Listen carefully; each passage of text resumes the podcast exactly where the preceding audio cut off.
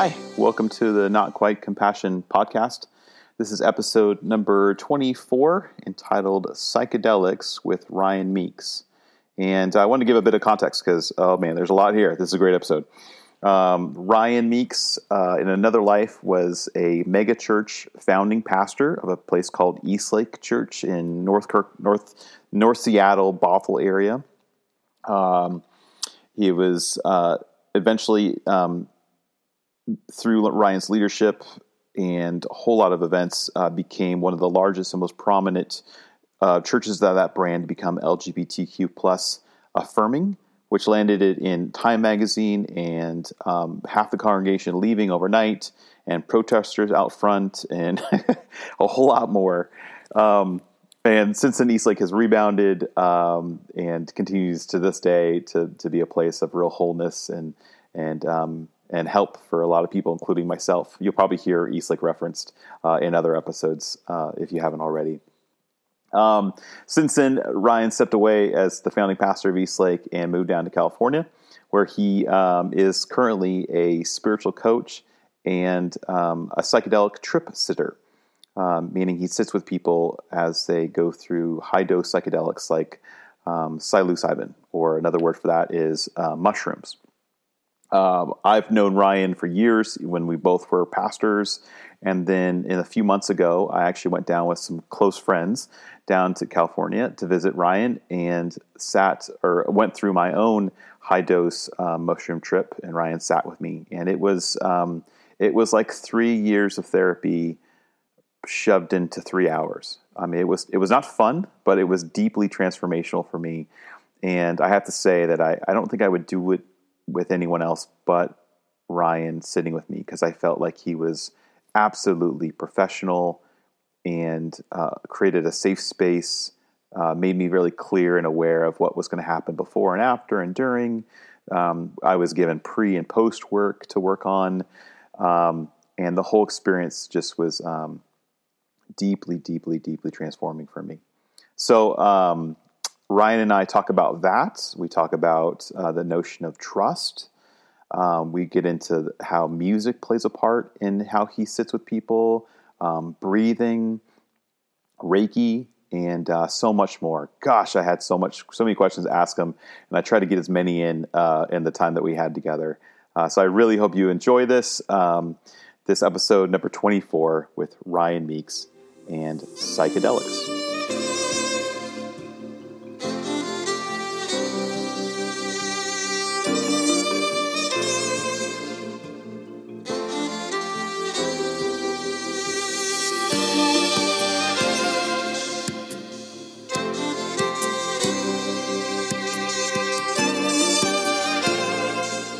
Okay, welcome Ryan Meeks. Thank and, you, sir. Uh, I'm giddy right now. I'm just so excited uh, that uh, you agreed to do this. I, I just I miss you, and uh, um, thanks, man. It's just wonderful you. to see you, man.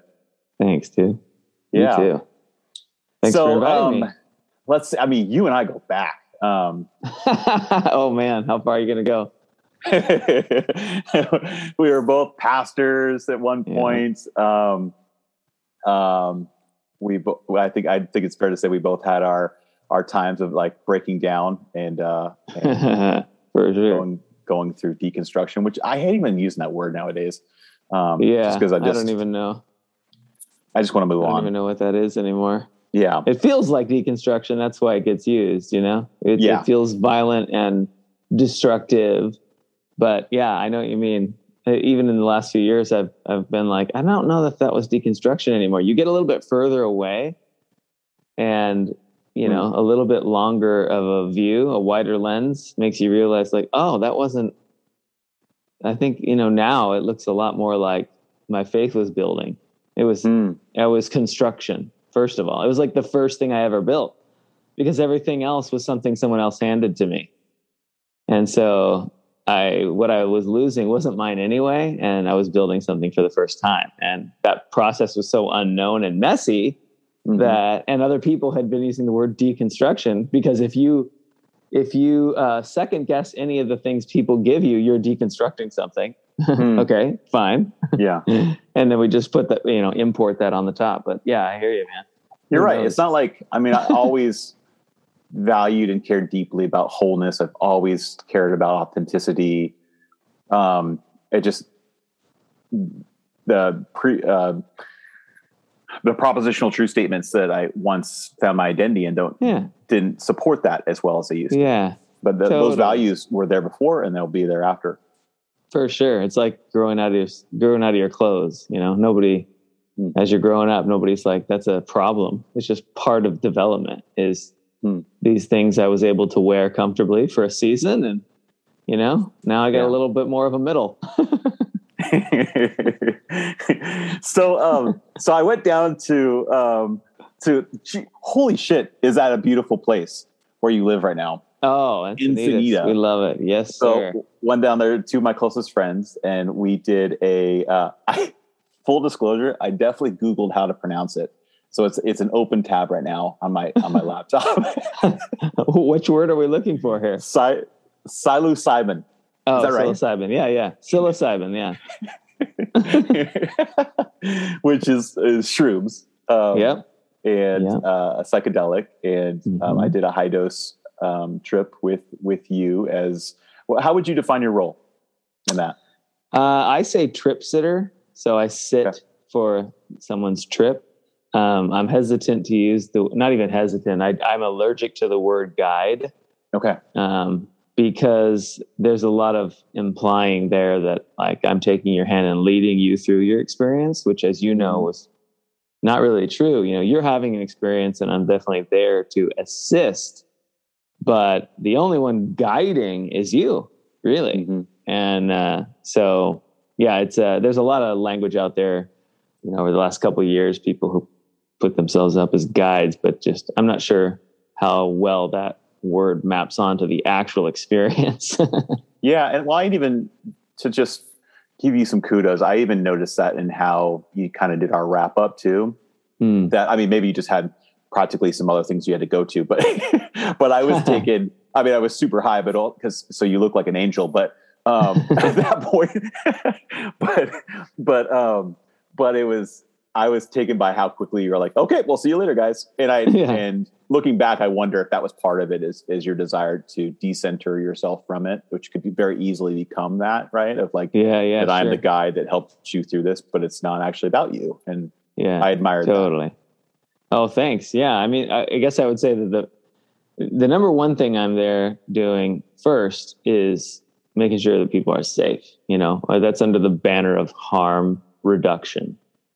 So, um, you know, anything that happens besides that is is good and important. But the main thing I want to make sure of is that uh, these powerful medicines can be accessed by folks who have no experience, and make sure that we're mitigating any unnecessary danger, which is really easy because these are incredibly safe um, comparatively to things that people are taking on the regular in their lives. Yeah. Yeah. Yeah. So yeah, it does start with that, and then and then just I guess one comment on that would just be that um, it's really important whether to at least to me in my paradigm whether i'm doing spiritual direction which is of course a, a drug free experience um, or i'm doing psychedelic trip sitting either way if i'm not directing the individual back to themselves to their own authority to their own perspective to their own life experience um, we're just doing what I, at least I think both you and I would. Um, I, am leaning back to something both you and I would be hesitant to uh, put a stamp of approval on, which is church is really good at, and that's making people addicted to this uh, leadership structure. You know, mm-hmm. where they outsource their own power to institutions and leaders and don't trust themselves. And so I'm I'm trying to stay as far away from that as possible, especially in this, because I think psychedelics, especially at high dose, are incredibly empowering. Mm-hmm. And so to pollute that with, um, you know, you can't do this without me kind of stuff, then I think that's sort of counterintuitive. Yeah, actually, that's funny because Benji last episode, him and I were talking about being both Enneagram twos and and mm. the the needing to be needed. But then the flip side of that is on the macro institutional level, um, needing needy people to exist, yep. right? Totally. And man, what an important step towards personal integration for it too, right there is just to be able to look that shadow square in the face and be like, oh shit, that's true. yeah. Which was, I mean, you as guys. you know, was the bulk of of my takeaway, right? That was yeah, that was the biggest thing, just to mm-hmm. finally confront the idea that I'm I'm actually enough. Yep, and um, you're okay.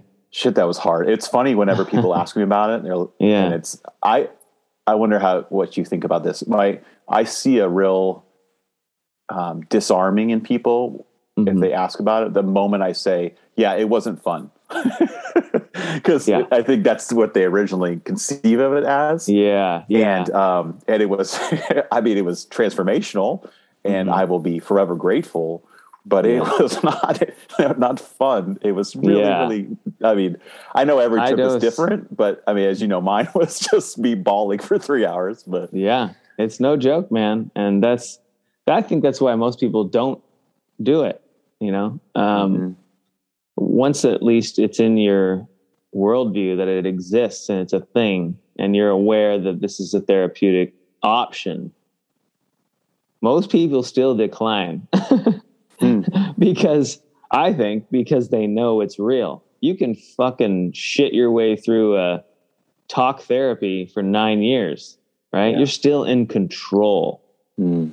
You take a high dose of LSD or psilocybin or whatever, any of these compounds, you are going to be in the truth without mm. any veil between you and and no ability to you know what? Let's just uh, stop here and we'll pick it up next week. You know yeah. Dude you're riding this train. The the roller coaster is going. And so yeah i mean it's just very real. Uh, there's there's no joke about it. And a lot of people are at least familiar with oh you know i've ta- i've taken mushrooms you know at the gorge once or or they watch dazed and confused and think that they know what a psychedelic experiences or something. You know, mm-hmm. some of our cultural ways of talking about these things are a little bit outdated. You know, from from uh, drug assist, uh, drug addiction resistance education. That's mm-hmm. when I mm-hmm. grew up, and uh, and just the war on drugs and you know some of the just the bad propaganda around that. I mean, ninety percent of drug users are not addicted, even heavy drug users, um, which is really irritating to people's worldviews. They don't like to realize that uh, that that's true. There are people who mm-hmm. use recreationally things like, and I'm not recommending this, but this is just something to face: is that there are recreational heroin users who are not addicted. Hmm. A lot of them, and uh, that doesn't fit the narrative that kind of keeps us feeling safe of what things are good and what things are bad. Mm-hmm. Um, so it's harder to take that information in. Yeah, going back to that sense of of control Mm-hmm. You're right. Like I, um, I think especially as someone that you know, you and I both are, you know, I would say skilled communicators, mm-hmm. and even beyond that too. Um, we we know how to use emotion effectively too, right? To like yeah, tell the story in just in such a way that you sure. you feel like you know me better than you actually do, and yeah, it's the there's hustle. a connection. Chris, yeah, Chris calls it the authenticity hustle. Yeah, yeah, yeah yeah to to uh, to bend a, a, conversation in just the right direction that's still yep. vulnerable but but still actually i'm still completely in control and i know exactly where this plane's going to land exactly and, but there's yep. none of that bullshitting when you and you're no. right i think i think people inherently know that I, am not going to be able to bullshit myself out of this if I take that team. Mm-hmm. Like yep, exactly. That's people's number one, my number one fear. Usually, I'm afraid of losing control. I was just talking to a client of mine yesterday. And you know, hey how's it going? You know as you know i sent some questions that you should be journaling on in the days leading up to the experience and how's it going? And just replies back you know i'm i'm afraid of losing control. I'm afraid of what's going to come up when i'm not in control. And you know good. That's good. That's yeah because even that's good that's work. Natural. like sometimes yeah. people go through lives without admitting that right? Right. You know and i was telling him like and i've t- told lots of people this I'm like, do some journaling, like just some free flowing journaling on this. If I lose control, hmm. what what happens? What is that? What's the fear there that we are, you know, what's the monster that we're afraid gets released? So what if you lose control? Like let's chase that, you know, just like in dream work, you know, if you turn to face the wolf instead of running for the next hmm. six times you have that nightmare, you could actually break through into something. And uh, that's the thing about psychedelics. Psychedelics, as opposed to SSRIs or some other psychiatric numbing uh, pharmaceutical, psychedelics, instead of numbing or blocking our emotional experience, they're saying, come all the way in. Yeah. Hey, let's sit right smack in the middle of this pain and not move and just marinate in it and feel it mm-hmm. all the way through and let it fill our bodies and overwhelm us. And thereby, not necessarily fix the trauma itself, but yeah. expand, you know, push the walls back and make more room around the thing that's causing us so much distress or anxiety or um, depression. And that's that's just a really common experience is that people realize like it just created so much breathing room around things that used to make my throat tighten. You know, I just yeah. feel um, spaciousness around. Yeah, me. yeah, that was definitely my experience. Was the the deeply, deeply feeling mm-hmm. some of these emotions, and and mm-hmm. at first being like, "Oh God, what is this emotion going to bring up? Like, what's that mm-hmm. attached mm-hmm. to?" But yeah. then choosing to to invite it in anyway, and not mm-hmm. knowing where it's going. That, yeah. that losing of control was uh, was terrifying, but also liberating all at the same time. Because mm-hmm. you're right, I don't think it fixes it. Maybe it integrates it. Is a better. Do you think? Yeah, for sure. I and I think that that's a really good distinction you're making there, because that's the difference. Uh, I think between uh, stuffing something into the shadow, or you know, what maybe spiritual bypassing might be another way to say it, yeah. and real healing, which is actually holing. You know, it's taking into ourselves all of ourselves without rejection. You know, every time we have to feel like we have to get rid of something in ourselves, that's going to be the temptation to deny it, bypass it, or push it into the shadow, which doesn't make any of it go away. It just mm-hmm. makes it, you know, under the carpet, into the closet where it can act out in ways that are unconscious to us. So, you know, we just, so we self sabotage, um, or we lash out in ways when those things get triggered because they're still there. yeah. They're just locked up in a chest, you know, or mm-hmm. thrown under the rug. So, yeah, I mean, that's a super important distinction that these things aren't going away. And the more we can choose to be with them in love and acceptance, which I always say is the strongest psychedelic there is. The strongest psychedelic there is is love and acceptance. Now, these drugs, these plants, right, these compounds can be really helpful allies in getting to love and acceptance. Hmm. But really, the healing is the love and acceptance. It's like seeing the pain, seeing and feeling all of these things that maybe we've suppressed or we haven't had the just the time to sit and feel and grieve. And then having grieved the ocean of tears that was yours to grieve, all the space opens up where because you released it, all the space opens up. And it's like, oh, I can I can let it go. You know, I can take a deep breath. I can um, I can navigate my life not because I got rid of something, but because I was able to look at it and face it and realize that okay, I, am okay.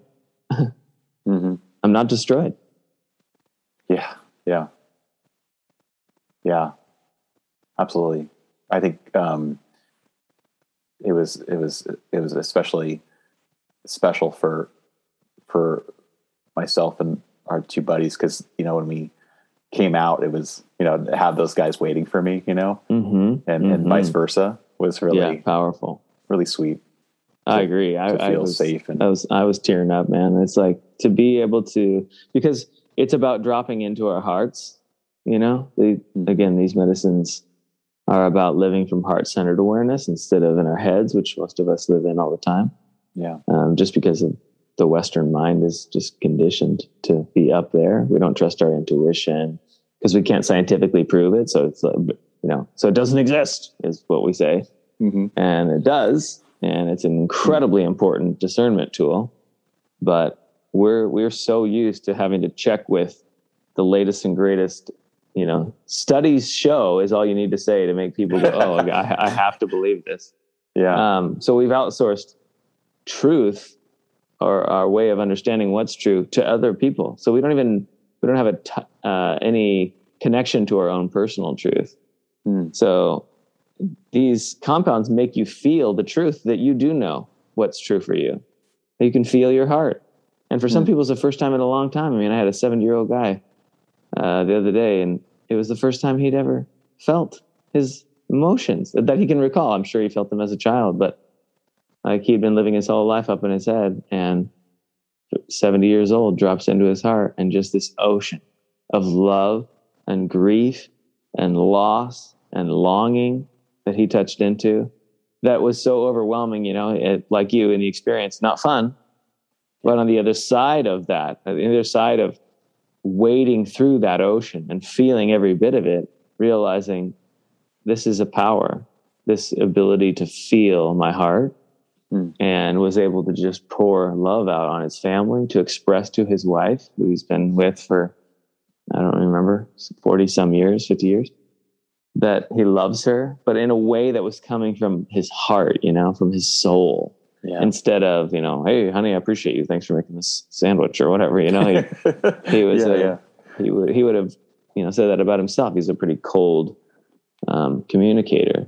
And that's what these things do. So to see you guys you know one by one finish these incredible journeys into your hearts to really feel what's there for you like what's in kyle's heart right now at this time at this point in his spiritual journey at this point in his journey as a man um, what's here is there grief is there longing is there pain is there regret like feel it and then to come out and to see people who really do love you like first of all you guys have good relationships anyway like you your friendships are healthy so that's an important thing to say. You know, I don't think doing these with just anybody who you watch football with is is the wisest choice. Yeah. But these are incredibly safe, supportive friends you have.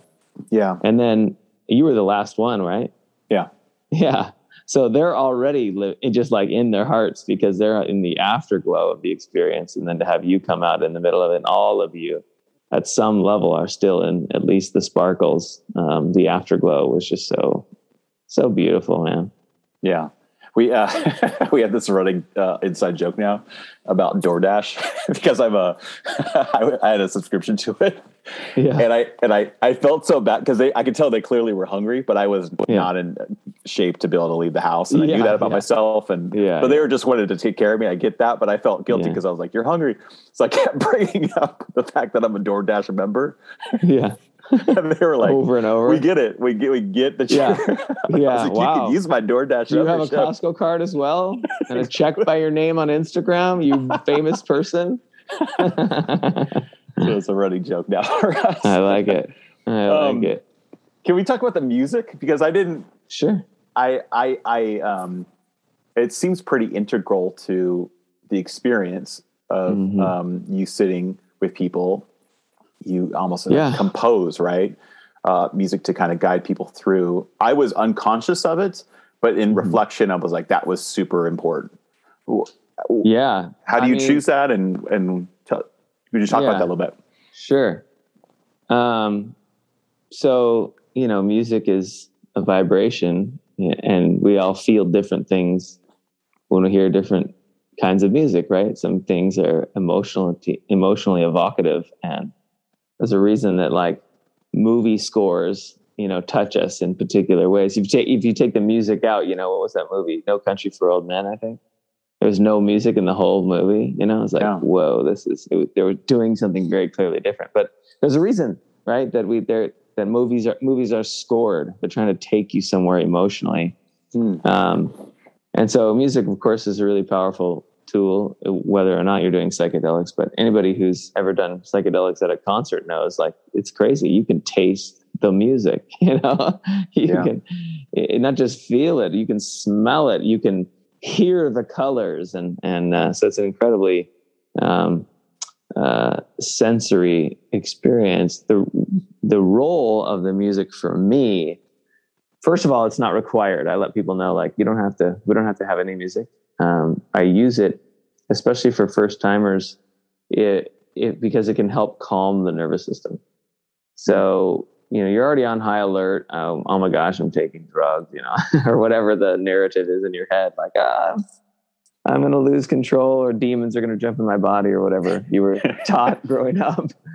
And, uh, so I like to, I basically have five playlists that I've curated on Spotify for the journey. Um, um, and they're all different kinds of music, but for the most part, they're, they're wordless, um, pieces and they go from um, pre journey, sort of like this calming, peaceful, like I don't want their hearts to be pumping as they're starting to come up, as the as the psilocybin in your case was um, starting to hit the system.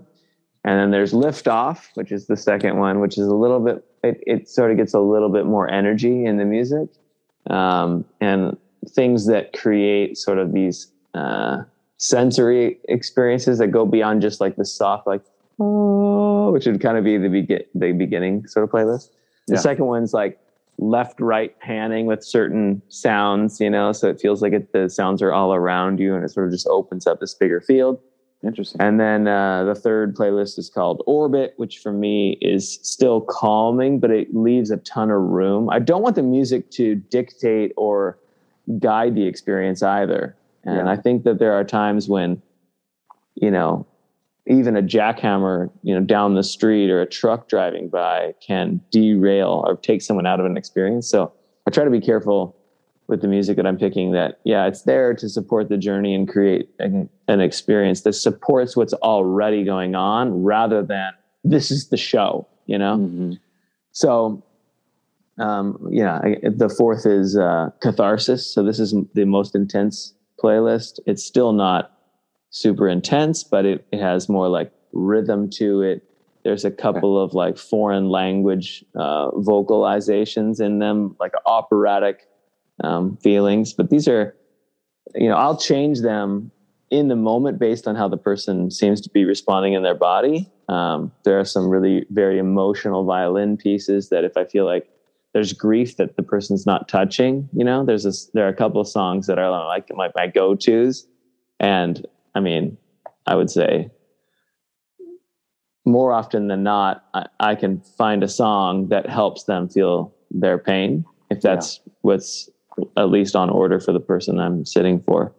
And uh, as soon as that gets going, um, I feel like the, the music's just take it or leave it because as soon as someone surrenders into whatever the medicine is showing them they're going to be the journey is doing what it needs to do and it will it will it will be on a really good clip from there on out um, and then I, I, have one final playlist which i just call re-entry which is uh, the vibe i'm going for there is like a lullaby mm. like a gentle gentle let this soul that has just felt its tender heart come back into the body nice and slow with just peace and love and serenity.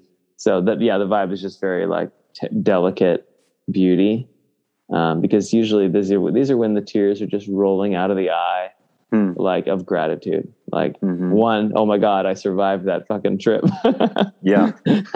Thank God. And then, and then that overwhelming sense of like the beauty of being in a human body and, and, and the beauty. Yes, it's like a rebirth. Life. Yeah. Yeah, for sure. So, yeah, in some ways you could look at it as a you know death, burial, resurrection is is some of the flow of the. Um, even though I have five movements in the music, but even all that said, there are times when I don't use any music. Um, you know, when people like for me, when I for years when I would go get a massage, I would have to be pretty picky with the person. I'd be like, I can't have any music unless it does not have a time signature, because my brain will be counting the time signature. Really? So it'll be like one, two, three, one, two, three, one. Yeah. My brain just keys in and it's listening to, I don't know if it's like years of leading bands and stuff. Yeah. But, yeah. Uh, so I had to, I had to like turn that off and have it be like just, you know, this atmospheric pads or, you know, singing bowls or something. Um, yeah. So some people are that way. So I'm really careful with like, hey, does this, this music sound supportive to your nervous system? If not, it's no big deal. We can just sit in silence. And so it just really depends on the person. Um, what was Michelle doing? yeah. Well, Michelle is. I, what's it called? Reiki? Reiki. Reiki. Reiki I am so clueless. Yeah, about. well, me, I, I, won't. You know, she's probably the best person to talk to about it. Okay. Uh, I knew nothing about it. She was attuned uh, as a Reiki master, um, level one, two, three. Um, I want to say in 2017. Um, and it's been a huge part of the way that she uh, we we sit for journeys together um, many times physically together but sometimes when she's unable to be there like i'll i'll contact her in the middle of a journey and be like hey this person is really stuck in their body i can see that they yeah. need to let go but they're obviously very afraid can you help support and again i'm the last person who should be explaining how this works because i don't yeah. know but my to my basic understanding, it, first of all, it's an energy medicine, and in, in the energy world, there's no distance. So she can help your energy system, which essentially, you know, your chakra system is one one way of explaining that. There's many energy centers in the body, um, and she can help support and move or clear energy that's stuck, so that everything's sort of flowing. Think of a river, you know, and you got some log jams down mm. here and some debris over here, and so she just kind of goes through and helps clear areas that seem stuck. And then she'll get images about which parts of the body which correlate to certain maybe spheres of life that need addressing, like, you know, fear or relationships or, you know, this person is super ungrounded. They're always in their head. They need to spend a little bit more time in the grass and, you know, things like that. So she'll, hmm. she'll do that from afar and then, or, or even just right there in person. And he, I, I'll even speak to my own experience. Like I've had, situation where I was prescribed these CBD drops um, for some pain I was having in my head. And I got the dosage. I misunderstood the dosage and it was like two drops, and I did two droppers, which was like 40 drops per dropper. yeah. And there was enough THC in the CBD drops that I got. I mean, I knew before before it hit me because Michelle was like, "How much did you take?" And I was like, "I did two of the drops." And she's like, drops or droppers? And I'm like, oh, droppers. So she just started like laughing hysterically and like, oh my gosh, you're going to be so high. So um, I was very not excited about this. I don't handle a lot of weed very well, especially since I've done psychedelics. I don't really, I can't really do marijuana because my mind immediately wants to go into hardcore psychedelic journey space. Um, but she did Reiki on me, and I could feel her pulling the experience down to the ground and grounding me so that I didn't have like a paranoid, delusional, psychotic experience that night. And I was wow. actually able to go to sleep, which I cannot believe. Wow. Um, so just, uh, yeah, I mean, the best way to say it is she's supporting energetically the work because as the mushrooms go in through the system, uh, one way that I like to describe it is it's going to release whatever's stored in the body in the sense of um, you know, like an anesthetic calms you down for surgery, it sedates you for surgery. The mushrooms first go through and they sort of sedate the body and open up stuck stuff in the body and then releases it so that you can feel it and then move it through. You know, there's a, there's a, uh, whoa. Sorry, I can hear you. Um, uh, there's a really famous book called The Body Keeps the Score that uh, has yeah. been sort of making its rounds again and again over the last few years. And that's one of the um, you know sort of central ideas is that we store these traumas these experiences these um, painful things that we go through in our bodies and um, so i see it all the time in journey space you know that's what that's what happens is all of a sudden there's re- and just enough relaxation and because of the you know power of these compounds um, things memories images that are stored in the body you know maybe some tension um, in the neck, for instance. My wife tends to carry some tension in her neck.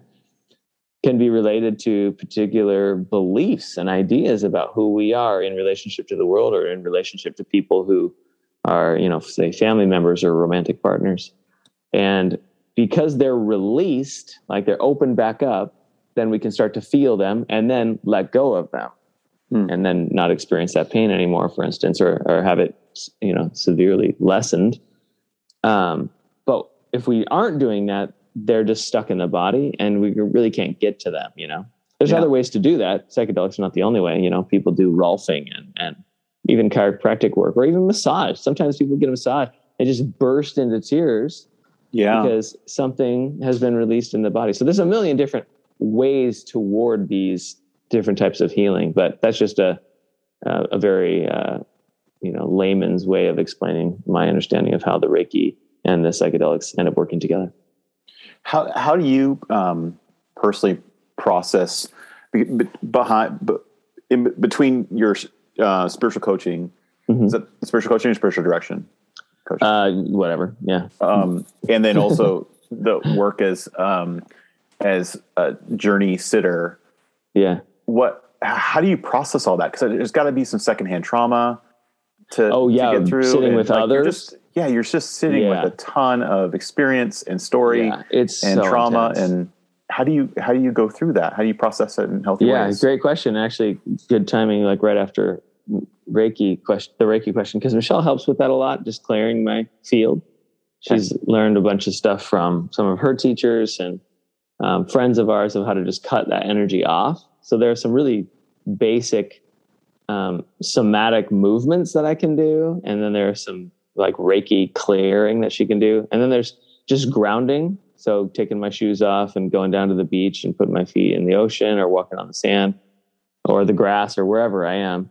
Um, if we're not here in Encinitas, you know, if we're in Washington, I'll just get out into the under the trees and and clear it, and then breathing and and uh, taking a shower even is just a hmm. great way to you know not only physically but somatic or energetically cleanse myself of whatever's going on um, prayer is another one just like sealing up really? whatever happened you know and i yeah and i probably can describe prayer even worse than reiki like i don't know what's happening anymore i i, I don't have a theology about it at all i just yeah. know that when i speak the truth of what's happening inside me whether it's something I'm longing for or something, an intention I'm setting, or it's something I'm asking, you know, whatever mm-hmm. for support. the word God could be put there if you'd like. Um, uh, I can notice a difference. There's a difference mm. in the way that I experience reality, and um, and there's a release that happens. I mean, I see that in journeys. Yeah, where somebody can be, I can watch how tight they are and I can see something needs to be expressed. Like they can see their throat tightening, like they're tightening around something that wants to come through. And for instance, this one woman who's like struggling for a while, I could tell. I'm like, what, you know, what's going on? Do you need to express something? Do you want to describe the feeling you're having? Finally, she says out loud, I wasn't there for my father when he passed away. Hmm. And as soon as she finished saying those words, all the grief that she had not been able to access since yeah. her father had passed came through like a freight train. Mm-hmm. So there are a couple things happening there. One, there was confession, like bringing mm. out what was true already inside. She knew the feeling, the feeling was happening, but why yeah. was she still stuck? Because she hadn't said it, spoken it, get that truth out there. Yeah. Secondly, she heard herself say it. Mm-hmm. She listened to her own voice acknowledge something that was true. So just the compassion that's there, like to hear your own pain articulated. And then third, it was witnessed. It wasn't just something she was thinking in her head or saying privately to herself. There was another human being there, compassionately holding loving space for her. And she knows that it was witnessed. And so that's that's just a huge part of our healing. You know, any good psychotherapist knows that part of the healing is going to be seen, being seen rather in our pain. Mm-hmm. Um, so yeah, I have to be, you know, pretty intentional about it. I, I I've never thought of myself as an empath. I think is what people say. Yeah, um, I'm still not sure I'm ready to wear the label, but um, the last few years, I've definitely had to own up to the fact that I can feel people's energy pretty strong, yeah. and and and their pain. Like sometimes I'll notice in the journey, I can tell they're stuck again. There's the tightness in the body, and there's some kind of grief that needs to come through and I'll just place my hands over them. I won't even touch their body. And I just, I can start to feel that come through into my body. Mm. Again, I cannot explain how this works. This is just how it goes. And uh, then the grief starts to hit me. And almost immediately, if the if the tears start coming out of my eyes, just even silently, and they have an eye shade on usually, so they can't see what's yeah. happening. Yeah. But if the if the energy moves into me, it helps move it through them, and then they'll wow. start grieving which is like this fucking crazy magical. I, I don't know how that works, but it does yeah. happen. Yeah, yeah. Um, so yeah, I just had to be careful because of that.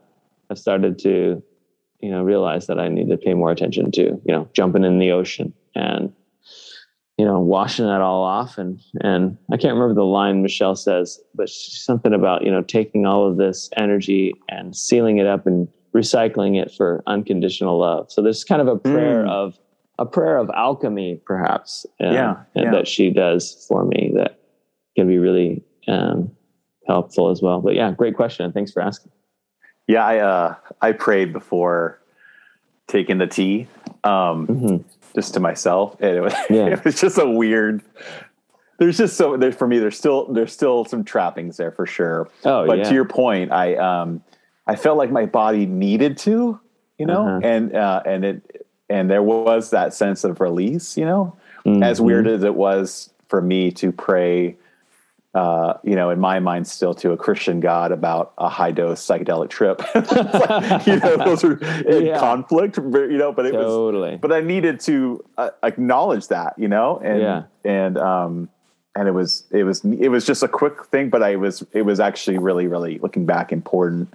I, mm. when you share about, um, how you sit with people and some of these stories, it, yeah. um, I wonder what you think about this because I, I feel like so much of my career as a pastor was mm-hmm. you're explaining like the the very best and highlight moments of the 15 plus years in full-time vocational ministry right those yeah. like breakthrough yeah. times that we work countless hours on fucking creating a PowerPoint and mm-hmm, mm-hmm. and arranging the songs and getting the mailer out on time and yep. and uh, uh, adjusting the seat rows and, and, oh and getting our sermon down just correctly. So yeah. yeah. just all this, just like so much bullshit, you know. But yeah. those were actually the moments that it was like, this is why I'm doing this. You know, it was to yeah, totally actual real, and it's and looking back, I think so much of what I was unintentionally I was working against myself because I think there's in religion in general, and certainly in, in evangelicalism, it's it's a sense of not trusting your body,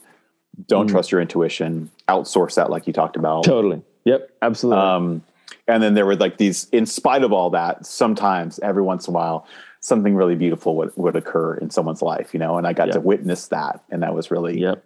really like that made that made everything. Totally. Um, and and now it seems like that's just like you just cut out all the bullshit and now it's like i just get to do what i always wanted to do anyway. For sure. For sure. Yeah there's definitely like you know um i have to find other ways to get the community you know? That's the thing that that uh people especially bitter ex church people don't seem to want to give the church this credit but churches get a community and i don't care how many times people want to talk about, oh, but this, that, you know, they, I got hurt, I got hurt. Listen, the only way you can get hurt by community is if you first fit and were loved by it. Like, yeah. You know what I mean? Like, otherwise it wouldn't be a big deal. You know what I mean? Yeah. The reason we get so wounded is because these are places where we're so cared for. Mm-hmm. Um, so I get that it's broken, but welcome to human relationships. You don't need a religion to fuck up, you know, hurting people. That's that's just what it means to be in community. So, uh, yes, these experiences are like the the breakthrough. Like, oh my gosh, I'm here. I'm witnessing life change and healing, and I've realized that you know I have to. The the other benefits of being in, you know, what I used to be in church community, I'd find other ways to to plug those holes. You know, and and because it's not community because these are one to one experiences. Yeah. Um, yeah. So yeah, yeah, for sure. There's a, there's a lot of benefit because there's a lot of bullshit I don't have to deal with too, as you said. Uh, beliefs, for instance, like there's just I don't give a shit what someone believes. Yeah. It doesn't matter what I believe, and it doesn't matter what they believe. They're about to have an experience with the truth of their hearts, and sometimes, you know, people will get like smack downloads like revelations about reality, about the nature of the universe and things like that. And, and you know, so it, and it doesn't matter what you believe. It's just like that was the truth in the medicine. And, and then, then the even, question. And even um, what someone believes is so loaded, right? It's is it is it actually oh what you believe, or is it something you were taught, or is it something yeah. that you um, that you you're protecting because you know that's that's um, determined yeah. upon your sense of belonging in a community. Yeah, the is first it, you know, illusion is that you know what you believe. That's the yeah. first illusion. Yeah, like your beliefs are a mystery to you. You know, Pete Rollins has made a career out of you know very eloquently showing people that this is the truth. Um, you know, your beliefs visit you, and based on your the experiences you have, you know, what you think you believe will shift the day your child dies. And all of a yeah. sudden you'll realize that you might not believe certain things as much as you thought you did, or you're surprised how much you do believe something you didn't think you really did, you know? Mm-hmm. Just like, you know, people are like, don't believe in prayer until they get cancer or whatever, you know? It's like, yeah. It, the idea that you're going to be consistent with your beliefs or that you know what you believe, that's, that's the farce right there. What's more interesting is what seems to be functionally working for me right now you know what mm-hmm. paths and practices regulate my nervous system and allow me to respond rather than react to the, the difficulties and the screw ups and the letdowns of my life the betrayals and the double crossings and and the failures and if they're working for you then who cares which beliefs are right. I mean, it's just such a boring yeah. question. Is are you mm-hmm. are they making you happy? Are you more at peace? Because mm-hmm. if your religious practices are not making you more at peace in your life, then why are you still doing them? Mm-hmm. Yeah. yeah. I don't. I fail to see what the point is. I mean, at that point, it must be because I'm doing these things that suck and don't work for a heavenly reward you know it must be mm-hmm. some sort of at the end of the day everything we're doing we're doing for some kind of a payoff. There's no mm-hmm. real um, you know selflessness in it. You know we choose our our religious frameworks in some way for because it's working. And mm-hmm. either it's working for a heavenly reward somewhere as heavenly payoff or it's actually making us happier. So well, and, you, and you're you're alluding to spiritual bypassing again, and you, you mentioned the term earlier. So would you mind yeah. just for the listener defining kind of in your way what that looks like, and especially when you're in your work of, of spiritual coaching? Yeah, well, bypassing is um, it's uh, a flight to transcendence. So it's like instead of dealing with, so I'll use a psychedelic example. I see it all the time. You know, now that I'm not in the church anymore, I'm in it, and I rarely. I mean, I don't even much interact with people who have jokes to tell about church anymore. That's how far outside of hanging out with yeah. church people I am. Like when people yeah. find out I used to be a pastor, they're like, "Oh, that's cool." I'm like, "What? Really?" Like they have just no baggage. So, but in this world, you know, um, of the whole I don't know open-ended spirituality thing, it's really common for people. I've just noticed to be really into the cathartic. You know, I'm going to go to Peru and do 12 mm. ayahuasca ceremonies and but they can't face the bullshit of of, of their own dinner table mm-hmm. you know so it's like mm. i want to have these transcendent experiences but i can't say i'm sorry to mm. anyone so yeah. a, a little bit more practical granular level um, you know bypassing is like i feel this rage come up in me but i just ignore it stuff it down because i'm so spiritual because to feel anger or rage would be beneath my spiritual stature. Mm-hmm. So we just sort of, you know, bypass mm-hmm. what's here, this energy, and we just float up to this ethereal, spiritual, um, you know, it's just a bunch of buzzwords and insider language garbage that people use to sound like they're at a higher plane. You know, uh, one of my favorite writers, Mariana Caplan, calls it um, Zen boyfriends, and I see that again with in the mm. single community, in the mm-hmm. single spiritual communities with young people who are it's like, you know, oh, that's just a story you're telling, you know, and she's trying to bring up a legitimate complaint about the way they relate in their relationship. And he's like, look, you know, your projections about what I'm doing, and you know, that's just your thing, rather than being able to handle like, hey. Mm this is a way of relating that doesn't work for me. I'm not even needing to moralize it, but it's not working for me. And if mm. you're unable to change this pattern, then I may need to be out of this relationship. And so often I, I unfortunately I see it mo- more in men, but I'm sure it's happening in men and women.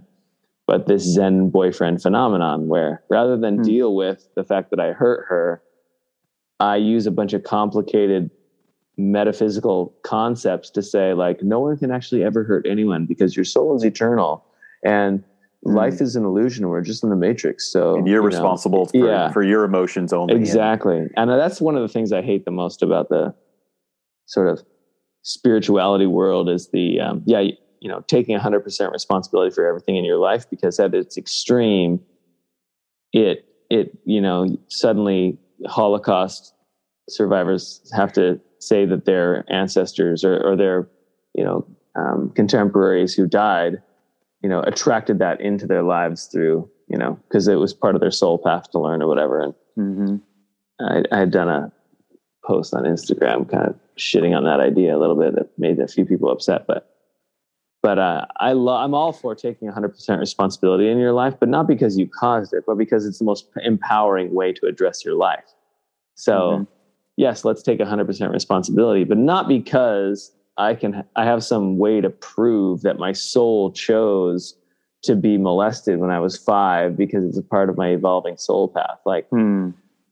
to yeah. me, like let's take the empowering perspective I'm going to take responsibility so that I can actually do something about, okay, things went this way. You know, P- Peter Crone has a great way of saying, like, it happened the way that it, it had to happen the way that it happened because it did happen that way.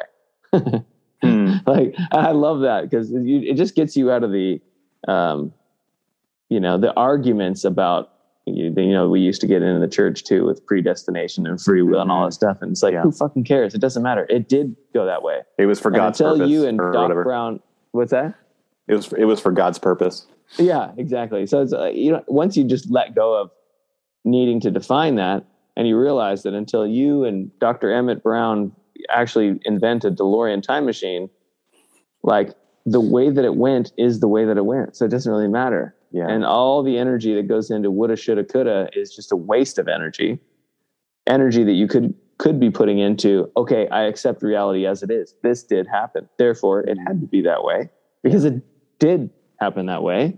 And that's an empowering perspective. So that's kind of a I went all, all over the place, but um, yeah, that's that's some of the spiritual bypassing stuff that I see around here for sure. Yeah. And of course, the alternative would be to um, actually deal with what's here and using our spiritual practices to go into yeah. what's here rather than Not to fly a transcendence away from it.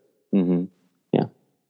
Yeah. And I feel like the, the journey for me helped me do that to go into some of those really, really difficult, painful mm-hmm. memories. Yeah. That I was it, bypassing.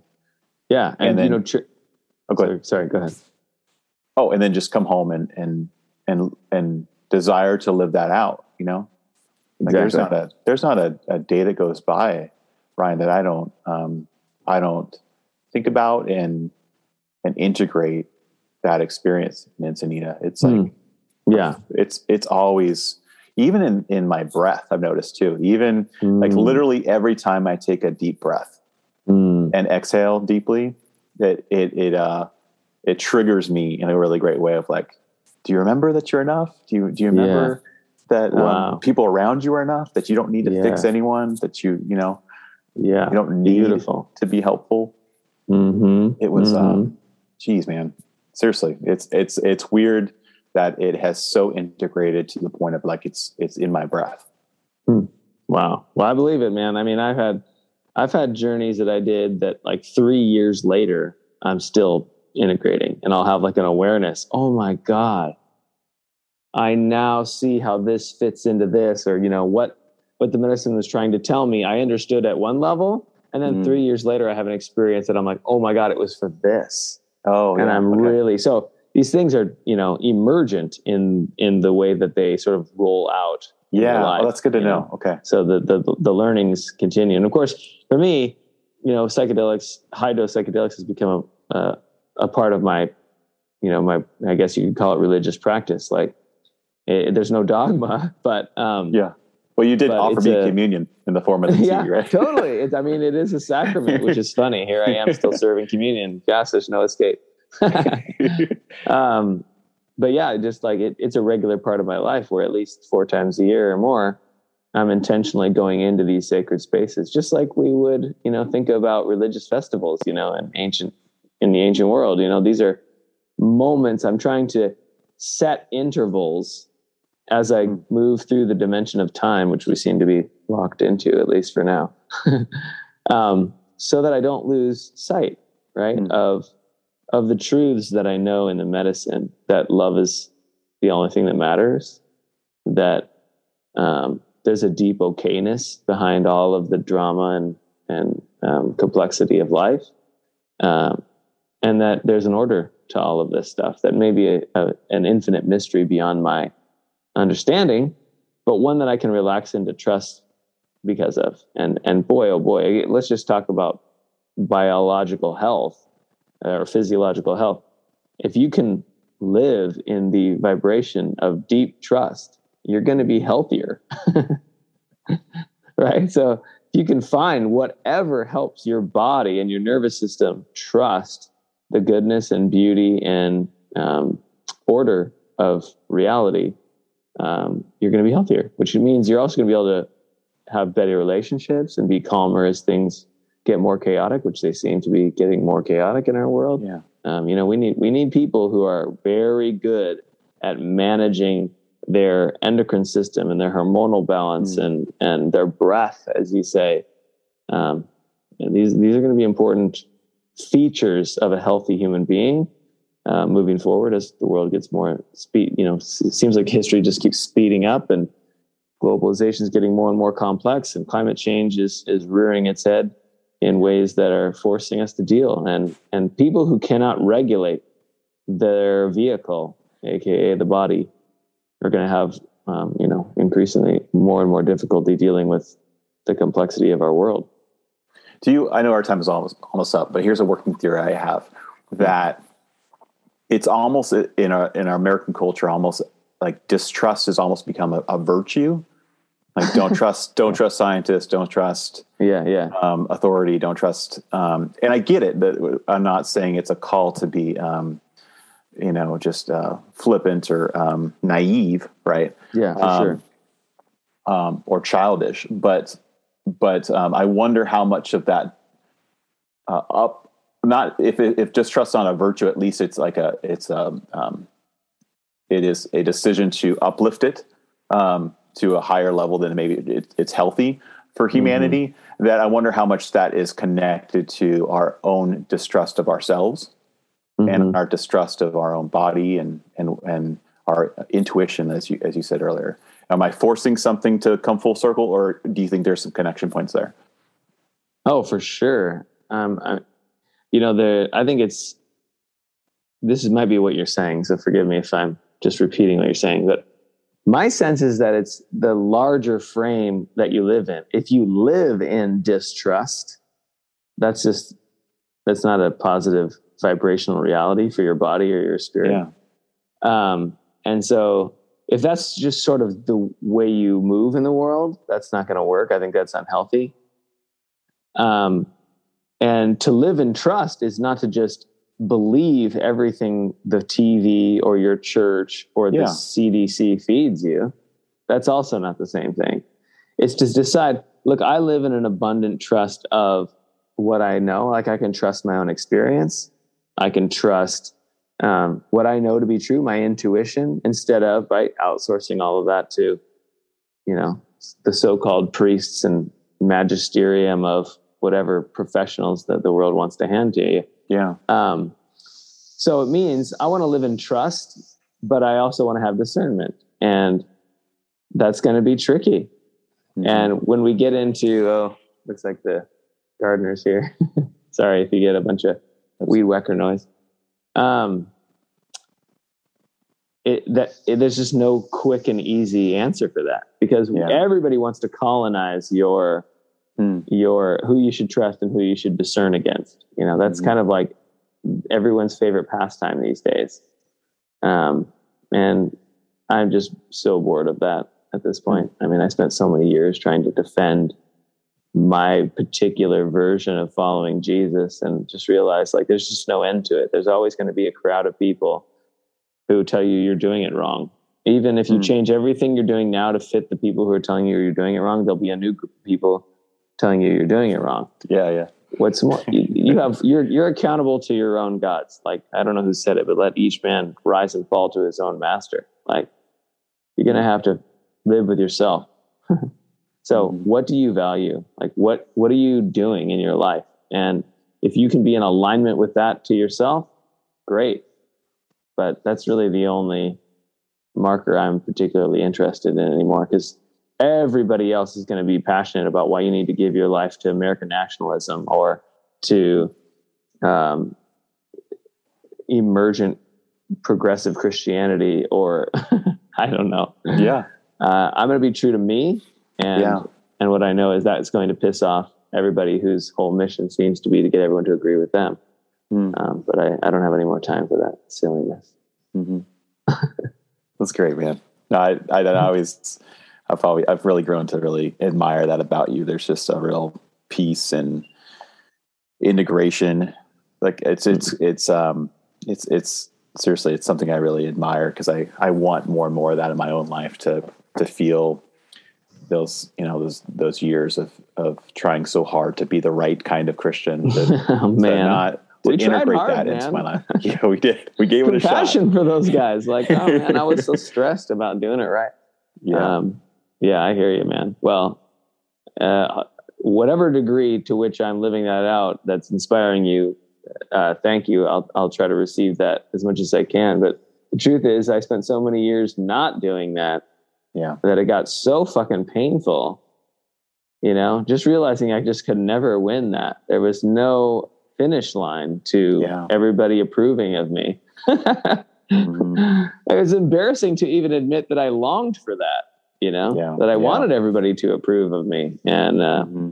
I think it just, I, so that's sometimes the good thing about selling out to something so hard that it can break you know if you really sell out to an idea like i'm going to get everybody to believe in me or you know approve of me or i'm going to be so christian sometimes that's the very thing that lets you get all the way into the center and it breaks mm. um, and that's the yeah. liberation you're like okay i can't fucking do this it doesn't work yeah um, so at least in my case uh, that was the only way out it wasn't like i was one day i was like you know what i'm going to be more solid with me you know like it mm was it was I I tried so hard to do it right and it didn't work and it was so fucking painful.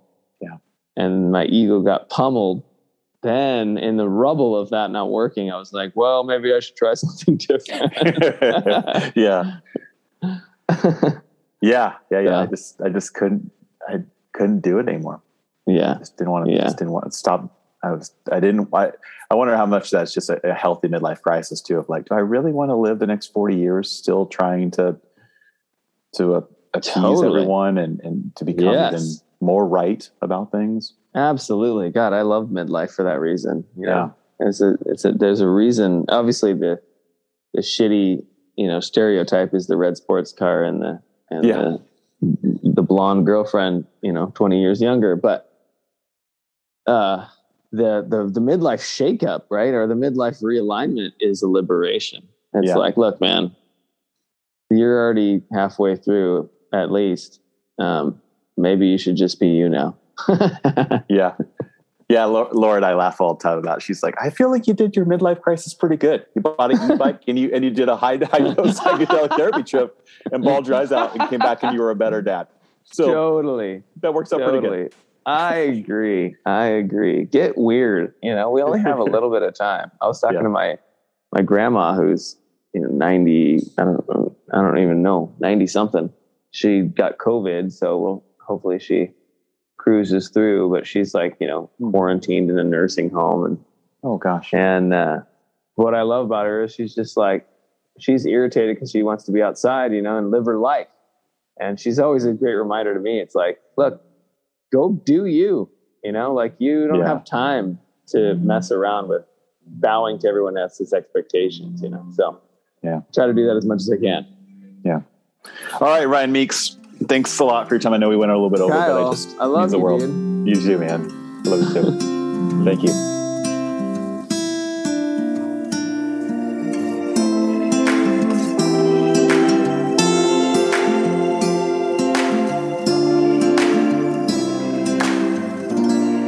You're listening to the Not Quite Compassion podcast. It'd mean the world to me if you took the time to rate uh, and review, leave a little comment on iTunes or Spotify about the podcast. Tell us what you like about it. And it really helps with the ranking of it and for more people to be able to find it.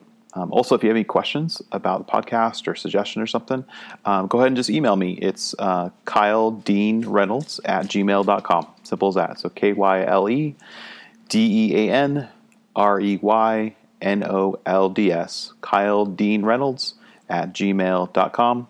Uh, or uh, you can always reach out to me on the socials uh, at, at Kyle Reynolds on Twitter. Thanks.